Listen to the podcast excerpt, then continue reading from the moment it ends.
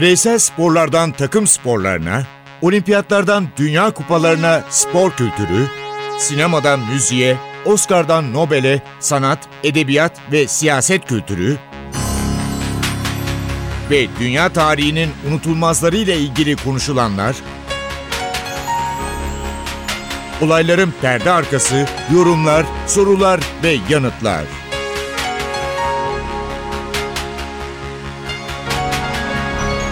Ercan Taner ve Mert Aydın'la Ateş Arabaları başlıyor.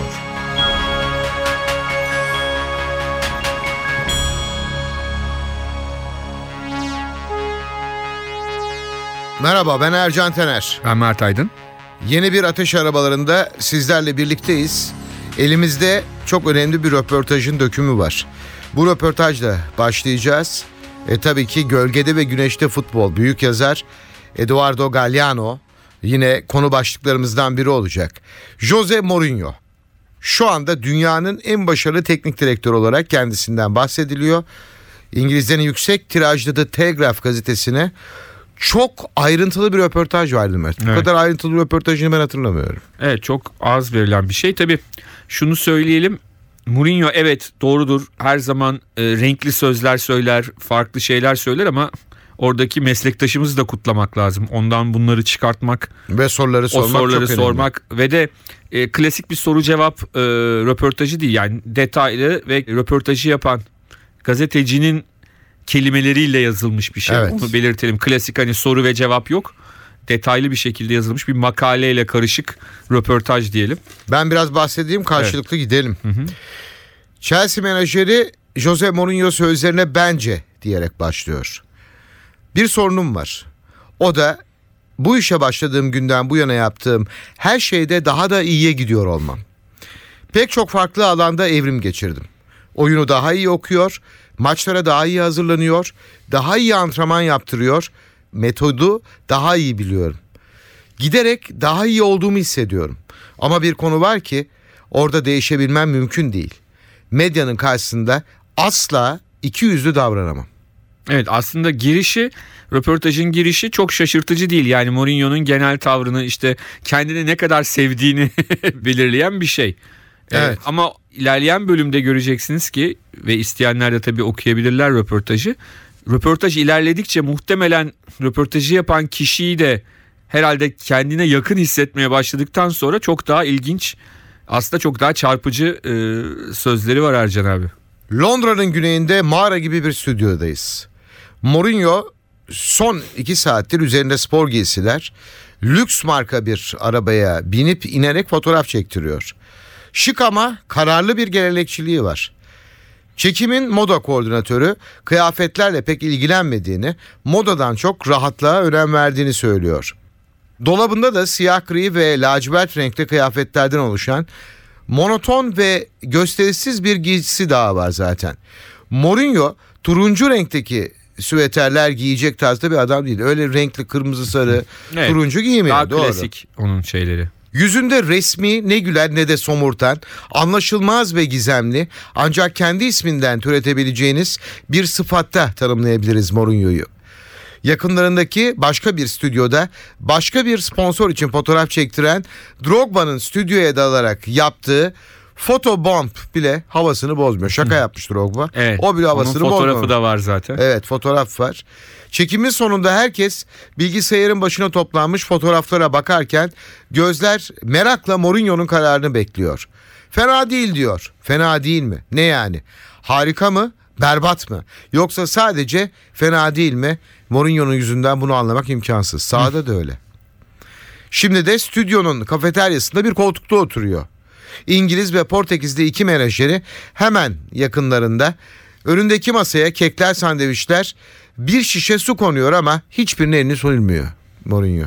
Ne olur ne olmaz diye koymuşlar sandviçleri, kekleri. Mourinho bu sabahta Cobham, Surrey'deki Chelsea tesislerindeydi. Ritüeli asla değişmiyor.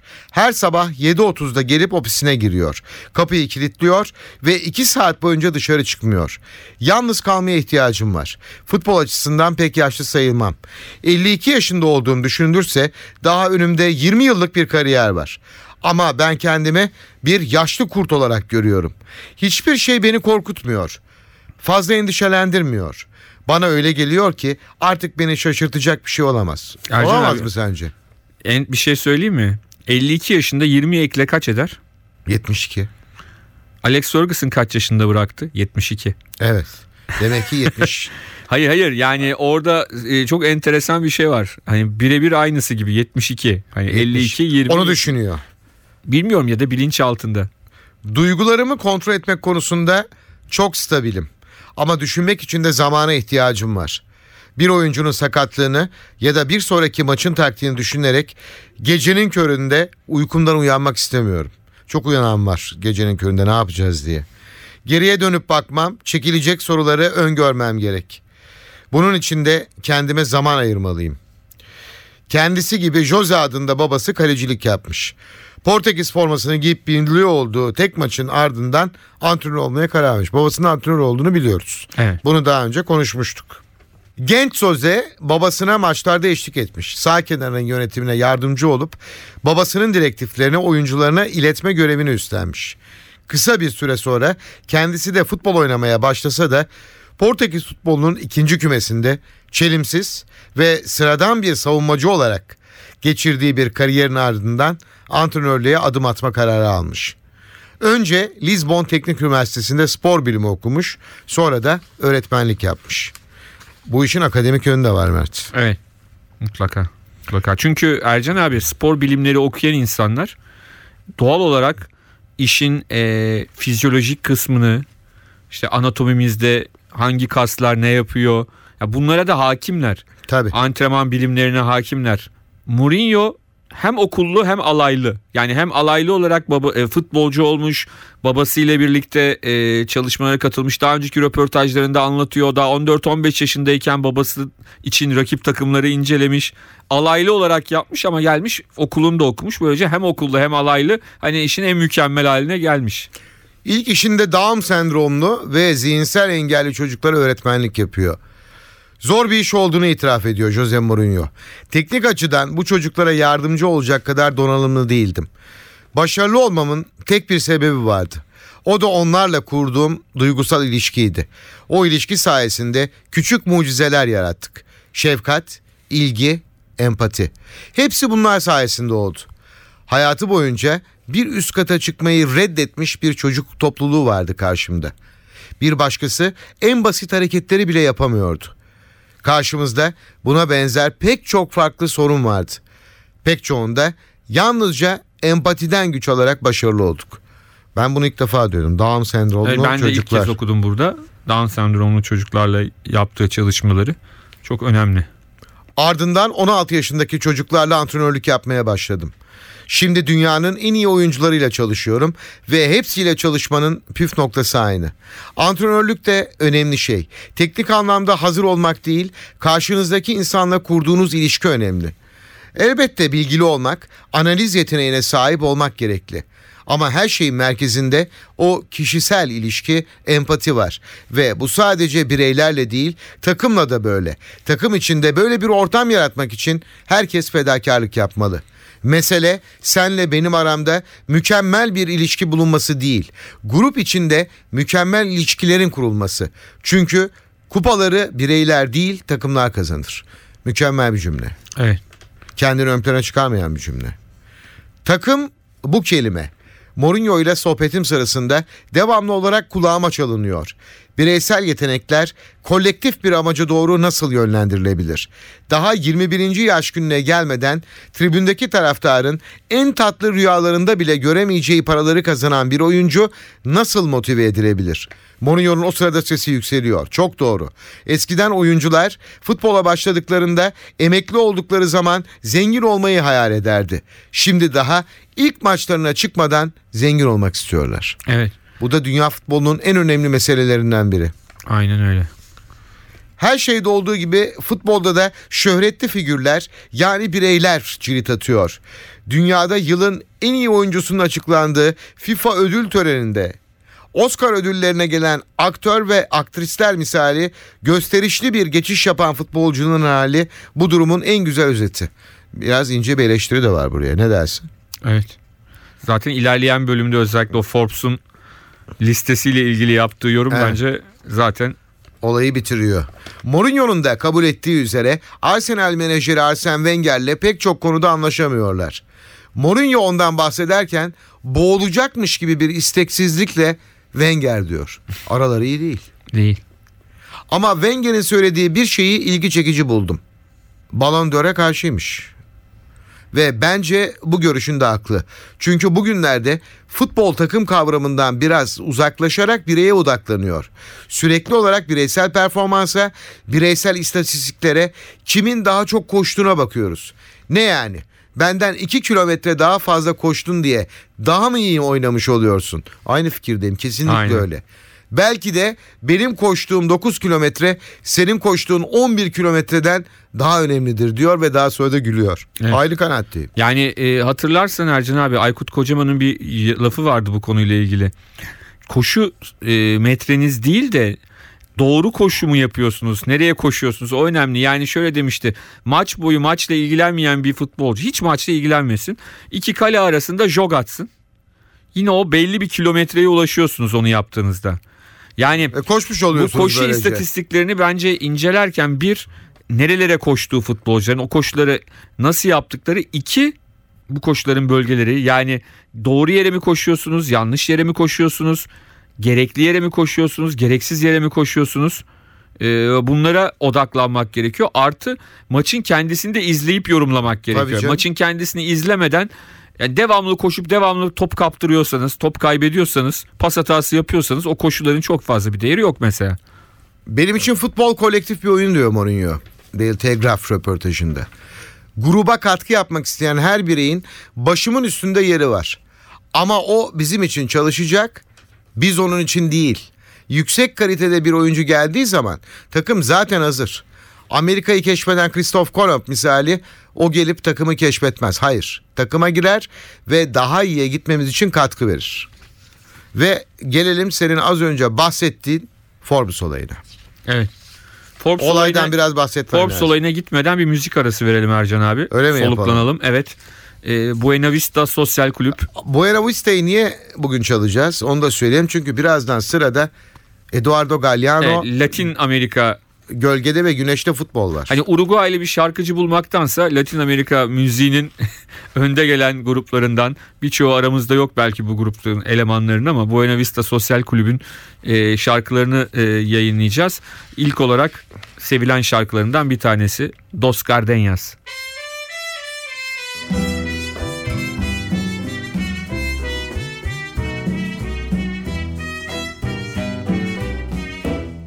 gardenias para ti, con ella quiero decir,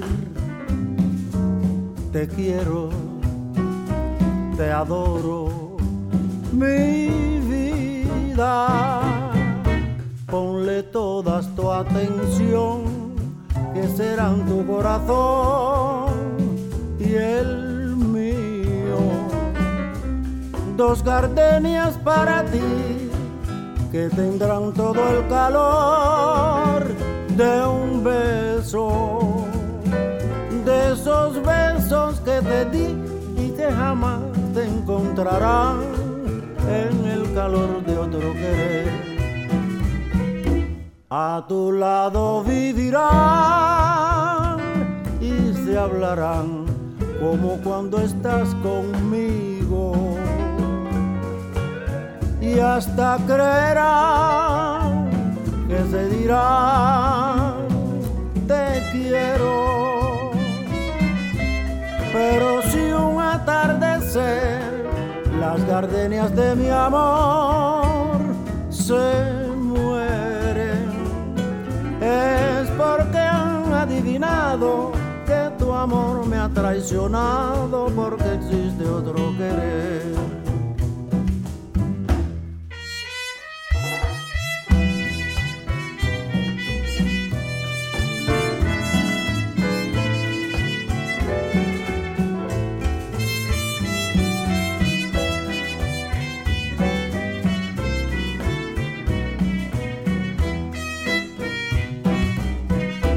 A tu lado vivirán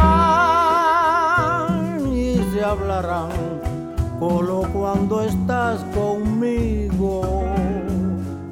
Y hasta creerán que se dirán te quiero. Pero si un atardecer las gardenias de mi amor se es porque han adivinado que tu amor me ha traicionado porque existe otro querer. Es porque han adivinado que tu amor me ha traicionado porque existe otro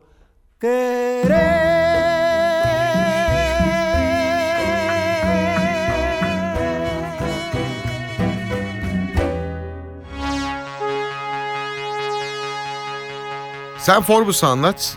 Ben de Evet. Machiavellist felsefeden bahsedeyim biraz. Ya Forbes geçtiğimiz zaman dönemde işte dünyanın en güçlü insanlarını yayınladı ve bu listenin içinde ilk yüzün içinde Cristiano Ronaldo ve Lionel Messi var. Şeyde diyor ki Jose Mourinho'da biz diyor doktor muyuz? Hayat mı kurtarıyoruz?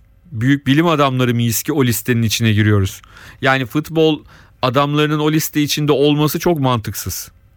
O listenin içinde hayat kurtaranlar, hayatlara etki edenler olmalı şeklinde bir yorum yapıyor. Bu da e, ilginç yorumlardan bir tanesi herhalde.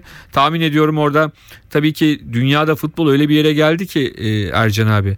Yani Messi ve Ronaldo'nun isimleri sizi birçok kapıyı açabilir. Yani işte yurt dışına gitseniz mesela Portekiz'e gitseniz herhangi bir bilim adamının ismini söyleseniz Portekizli o kapı size açılmaz ama Cristiano Ronaldo dediğiniz anda e, taksi şoföründen tut e, restorandaki garsona kadar herkes sizin önünüzde aa deyip gülümseyerek konuşmaya başlıyor. Galiba futbolun böyle bir gücü var ama tabii ki işin temelden ba- baktığımızda Mourinho haklı bir taraftan da. Şöyle diyor e, gazeteci Daily Telegraph'ta. e, Arkadaşım var mı İngiltere'de? Odun cevabı Jose Mourinho'nun. İngiliz futbol dünyasında yakın arkadaşım yok. Kimseyle iletişimim e, fazla iyi değil diyebilirim İngiltere'de. Ama yakın olduğum biri var. Sir Alex Ferguson. Bir de örnek veriyor. 2004'te Porto'nun Manchester United'ı Şampiyonlar Ligi'nde elediği eşleşmede tanışıyor. Sir Alex Ferguson'da işte o zaman büyük bir adamın iki yüzü olduğunu hissettim diyor. Biri rekabetçi olan, her şeyi kazanmaya çalışandı. Diğeri ise prensipleri olan, rakibine saygı duyan, adil oyuna önem veren bu iki yüzü işte o dönemde gördüm ve bu benim için çok önemliydi. Ve onu örnek almaya çalışıyorum diyor Jose Mourinho. Sir Alex Ferguson'ı. Şöyle bir soru var. Machiavellist misin diye. Kesinlikle bunu kabul etmiyor. Ben kendimi Machiavellist bulmuyorum. Machiavelli'yi okudun mu diyorlar Mourinho'ya. Tabii ki biliyorum diyor. Zaman zaman yorumlarında ondan bir şeyler olduğu da doğru ama bunun ötesinde bir şey yok. Kesinlikle Machiavellist felsefeyi benimsemiyorum diyor. Ne diyorsun? Var mı sence Machiavellist felsefe? Yani e, şöyle bir şey var. Şimdi Machiavellist felsefe e, derken herhalde daha çok e, bazı maçlarda, özel maçlarda Ya hiçbir E, sınır tanımadan gerçekçilik Machiavellist felsefe. yani ö- e, Gerçeğe gitmek ama güçlü en takım- yakınını bile harcamak. Evet, güç, güçlü e, takımlarla oynarken özellikle savunmaya yönelik oynattığı futbol, e, kurduğu tuzaklar e, birazcık bu yorumların yapılmasını sağlıyor. Ha o değilim diyor ama bazı yaptıkları bir yandan da öyle bir izlenim yaratıyor. Ama benim röportajdan aldığım, daha önceki röportajlarında da benzer aldığımız mesaj var. Hani basın toplantılarında izlediğimiz e, Jose Mourinho ne kadar iki yüzlü değilim hani farklı değilim dese de gerçek yaşamındaki Jose Mourinho'dan biraz daha farklı. Evet. E tabi gerçek yaşamında o gerginlik olmadığı için doğal olarak.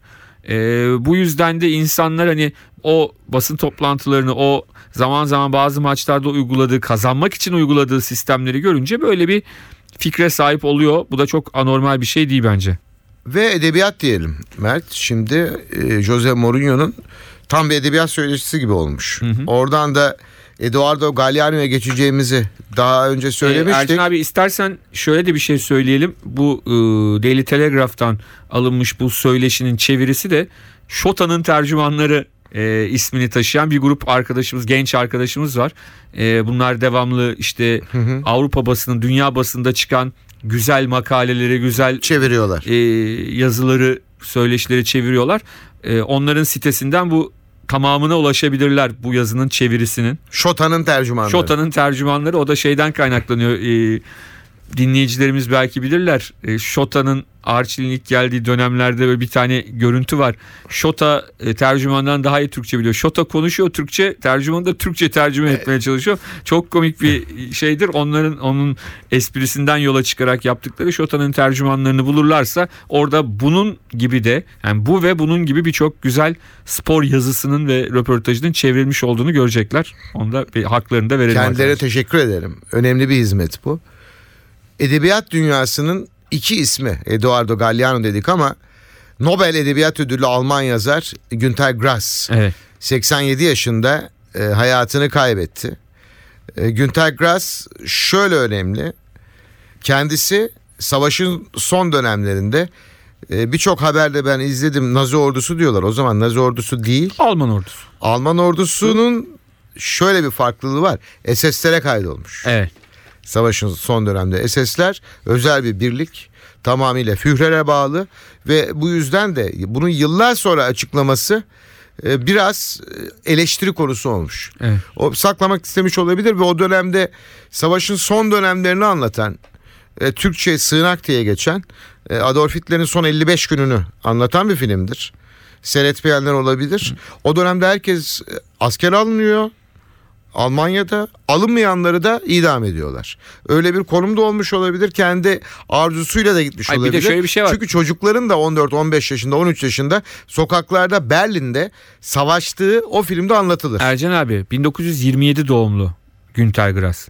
Yani Naziler iktidara geldiğinde daha küçük bir çocuk 6-7 yaşında ve o dönemde biliyorsun Nazi gençliği, Nazi e, gençliği diye bir kavram var ve çocukların beyni yıkanıyor. Evet.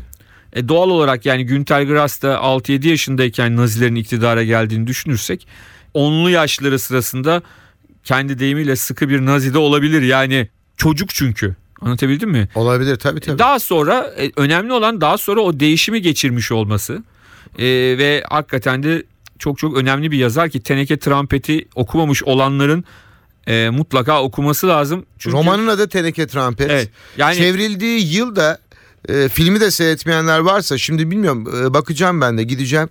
E, DVD'de var mı yok mu çünkü e, çok önemli bir film Teneke Trampet. Yani romandan sinemaya uyarlanmış hali de var. roman e, bence herkesin keyif alabileceği mizahi öğeler de içeren fantastik öğeler doğal olarak hiç büyümeyen e, bir çocuk var E, devamlı bir trompet çalan onun ailesiyle ilişkileri hayatla ilişkileri çok çok e, dediğim gibi okurken keyif alınabilecek böyle hani Nobel ödüllü yazar eyvah kitap çok ağırdır Düşüncesi değil. kapılmadan çok keyif alınarak okunabilecek bir kitap Teneke Trampet ben e, tavsiye ederim.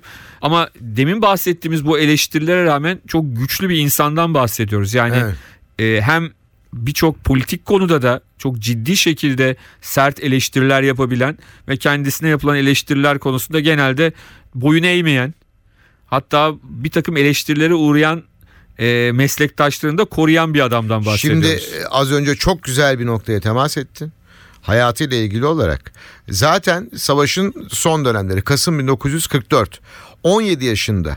Okan'ın kaynadığı dönemlerde SS'e kaydoluyor. Donanmaya çünkü kabul edilmemiş durumda ama bir yerden alacaklar. Çünkü savaş devam ediyor. İki defa esir olmuş. 20 Nisan'da yaralanmış.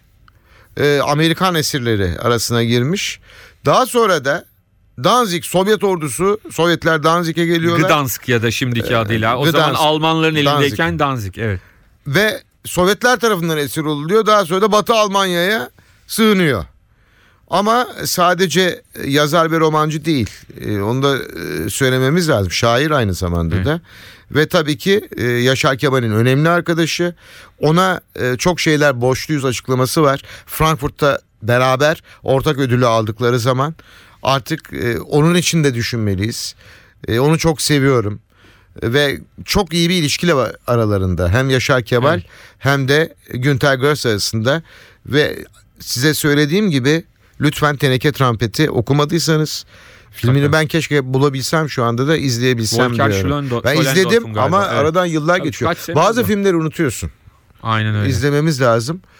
E, Küba diyelim mi? E, diyelim. Küba biraz fazla konuşuluyor çünkü Evet. Obama ile Castro'nun da her an görüşebileceği söyleniyor. Dünya tersine döndü. Aynen öyle. Artık Küba ve Amerika tokalaştılar sanki. Evet o zaman biz de çan çan diyelim.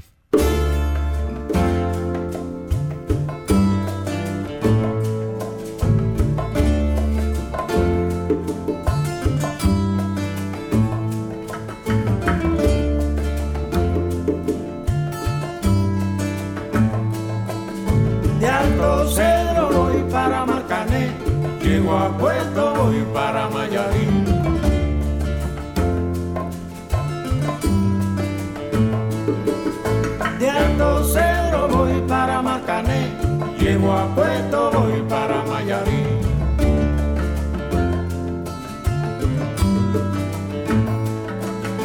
De Alto Cedro voy para Marcané, llego a Puerto voy para Mayarín.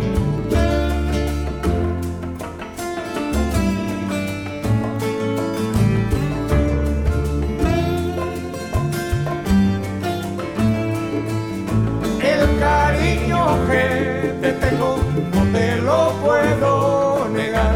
Se me sale la babita, yo no lo puedo evitar.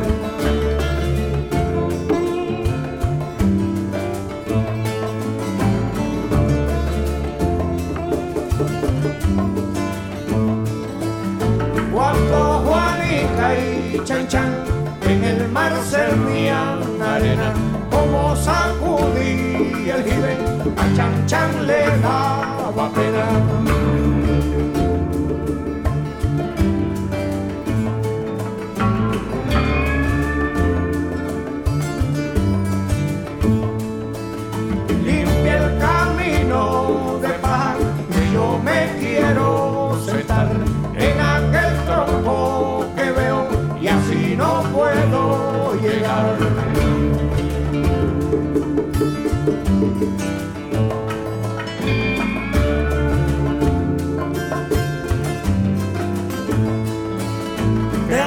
Cedro voy para Marcané, llego a Puerto voy para Mayarín.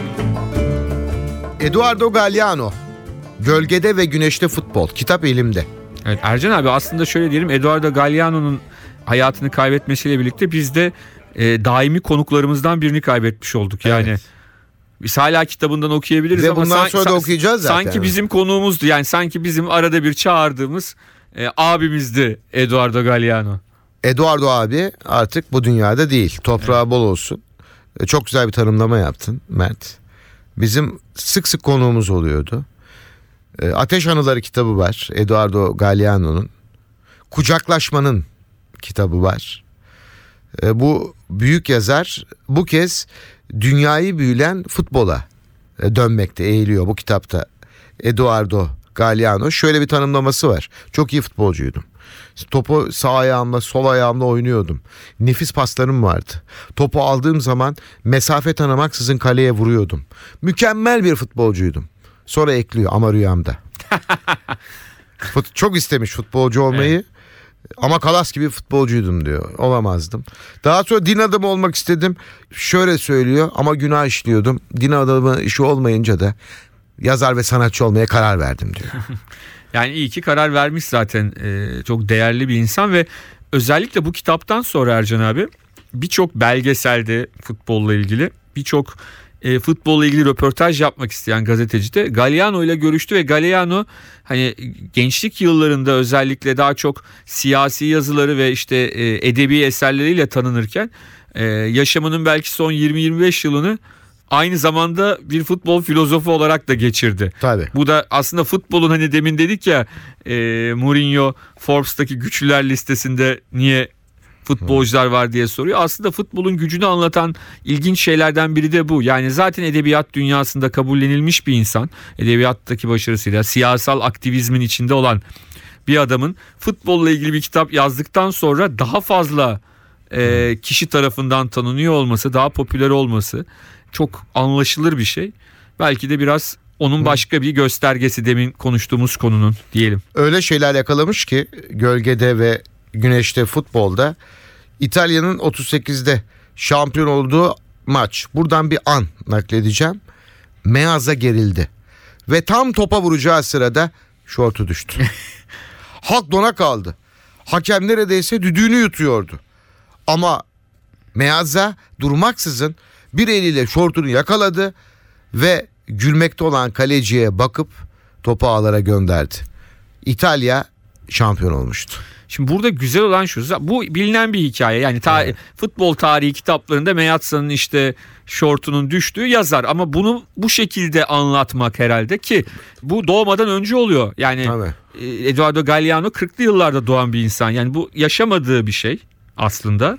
Ama e, orada çok güzel bir şekilde anlatmış. Ercan abi bir de kusura bakma şeyi de sorayım. Kitabın çevirmenini de biz söyleyelim de onun da hakkını yemeyelim. Çünkü Ertuğrul Önalp, Mehmet Necati Kutlu İspanyolca aslında çevirenler.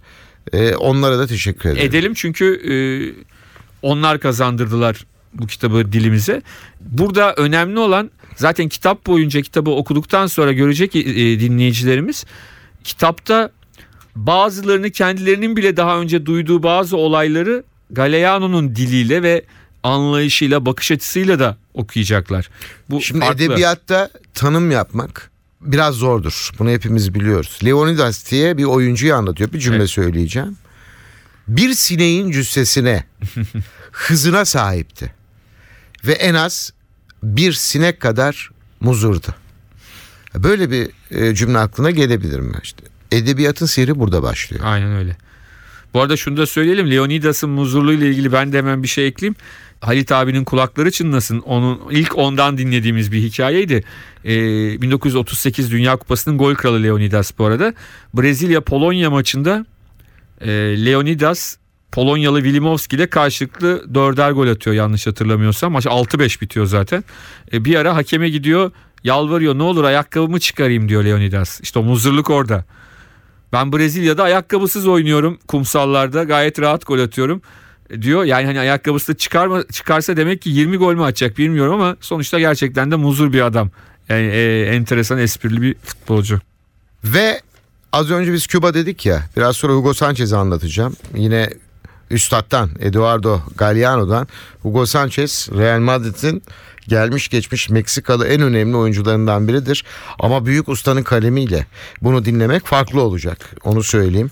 Biz Niye Küba'ya gittik? Niye Küba'yı konuştuk? Daha önceki programlarımızda bu gruptan da bahsetmiştik çünkü. Evet. Nedendi? Bu grup neydi? Bu grubun özelliği şu aslında e, bireysel olarak Küba'da yıllardır müzik yapan, üst düzey müzik yapan e, bir grup. Ancak daha sonra bir Amerikalı müzisyenin katkılarıyla bu grubun üyeleri birleştiriliyorlar, bir grup oluşturuyorlar. Birçoğu 60'ı 70 yaşının üzerinde olan bu isimler birlikte Amerika'ya konser vermeye gidiyorlar. O konserin ve grubun oluşturulma ve konserin yapılış hikayesi de bir filme Wim Wenders'in yönettiği bir e, belgesel filme konu oluyor. O filmde dünyada çok büyük ses getirdi. O grubun üyelerinin birçoğu Türkiye'ye geldiler, konser verdiler. Maalesef birçoğunu e, birçoğunu kaybettik. İşte İbrahim e, Ferrer gibi birçok e, üyesi e, hayata gözlerini yumdu. Ama hala müzikleri konuşuluyor. Çok önemli. Önemli, önemli şarkıları olan önemli bir Onlardan grup. hangisini dinliyoruz? Bu sefer El Cuarto de Tula.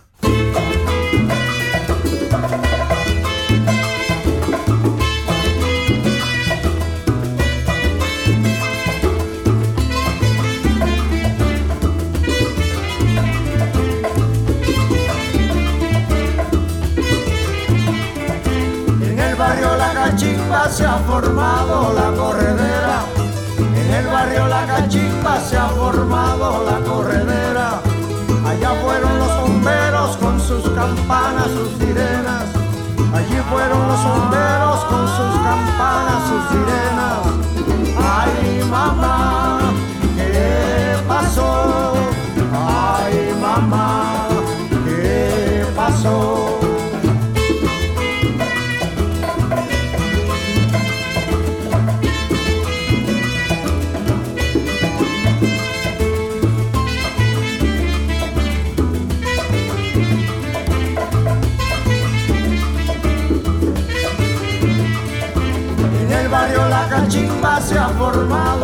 En el barrio La Cachimba se ha formado la corredera. Allá fueron los bomberos con sus campanas, sus sirenas. Allí fueron los bomberos con sus campanas, sus sirenas. Ay, mamá, ¿qué pasó? Ay, mamá, ¿qué pasó?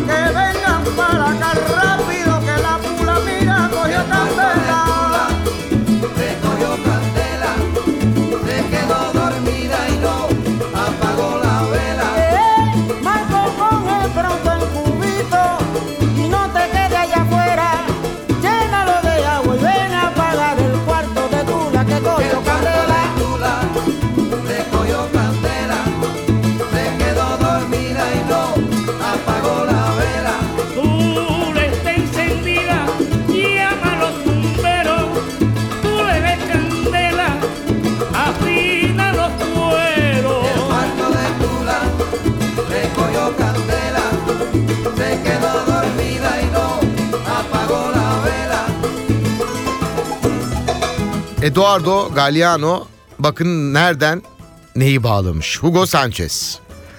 1992 yılıydı. Savaşla birlikte paramparça olan Yugoslavya'da kardeş kardeşi vuruyor, toplu katliamlar oluyor ve kadınlara tecavüz ediliyordu. Meksikalı iki gazeteci Ibarra ile Hernan Vera Saraybosna'ya gitmek istedi. Saraybosna kuşatma altında devamlı bombalanan ve basına yasak edilen bir şehirdi. Oraya gitmek cesaretini gösteren birçok gazeteci savaşta hayatını kaybetmişti. Tam anlamıyla bir kaosun yaşandığı Saraybosna'da yıkılmış, yakılmış evlerin enkazları arasında cesetlerle dolu siperlerde eli silahlı insanlar kime ve ne için savaştıklarını bilmeden durmadan ateş ediyordu. Epi ile Herlan ellerinde haritalar olduğu halde top gürültüleri mitralyöz tıkırtıları arasında kendilerine yol açarak ilerlemeye çalıştı ve Drina nehrinin kenarında bir grup askerle burun buruna geldi. Askerler onları itip kakarak yere yatırdıktan sonra silahları göğüslerine dayadı. Subayları kim bilir ne için bağırıp çağırıyordu. Bizimkiler lafı ağızlarında ancak gevelemişlerdi. Bu arada subayları parmağını gırtlağına götürerek ölüm kararını çoktan vermişti ve silahların namlularına mermi sürülmüştü. O zaman gazeteciler kendilerini casus zannettiklerini anladılar. Artık Allah'a dua etmekten başka yapacakları bir şey yoktu. Fakat tam o sırada ölüme mahkum edilenlerin aklına pasaportlarını göstermek geldi. Yüzü birdenbire aydınlanan subay sevinçle bağırdı. Meksika! Meksika! Hugo Sanchez! Hugo Sanchez Real Madrid'in santraforu subay onu tanıyor Real Madrid. Ercan abi bir de Mourinho diyor ki futbol hayat kurtarmıyor futbolcular diye. İşte hayat kurtaran bir futbolcu örneğini görüyoruz şu anda. Ve Hugo Sanchez bu iki Meksikalı'nın hayatını kurtardı. Eduardo Galliano'nun Mourinho'ya gönderelim biz kaleminden. bunu. Bunu Mourinho'ya gönderelim. Evet aynen öyle. Süremiz dolmuş. Bir programımızın daha sonuna geldik. İki ustayı bugün işledik. Ve bunlardan biri Jose'ydi ve programımızı iki usta derken tabii Günter Grass'ı unutmuyoruz. Üç ustayı sizlerle birlikte andık, değerlendirdik. Mourinho'yu da yad ettik röportajından dolayı. Ben Ercan Taner. Ben Mert Aydın. Hepinize mutluluklar diliyoruz. Hoşçakalın.